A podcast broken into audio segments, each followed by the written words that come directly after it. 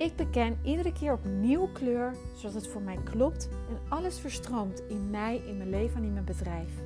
Ik geloof dat we allemaal figuurlijk kleur hebben te bekennen om zo bij onze letterlijke kleuren te komen. Alles is energie, kleur is energie. En als jij je intuïtie, de fluisteringen vanuit je hart blijft volgen, kunt horen, dan blijf je op jouw pad en creëer je dat wat je het allerliefste wilt. Ben jij die vrouw die ook haar eigen hart en pad wilt volgen? Die weet dat het anders kan? En wil je op elk gebied in je leven dat creëren vanuit plezier en vertrouwen? Dan werkt kleur bekennen ook voor jou. En ik neem je mee in de Beken Kleur podcast met Ellen. En ik deel je mijn proces. Ik deel inspiratie, tips om iedere keer weer opnieuw kleur te bekennen. Om zo daar te komen waar je zo graag wilt zijn. Luister je mee?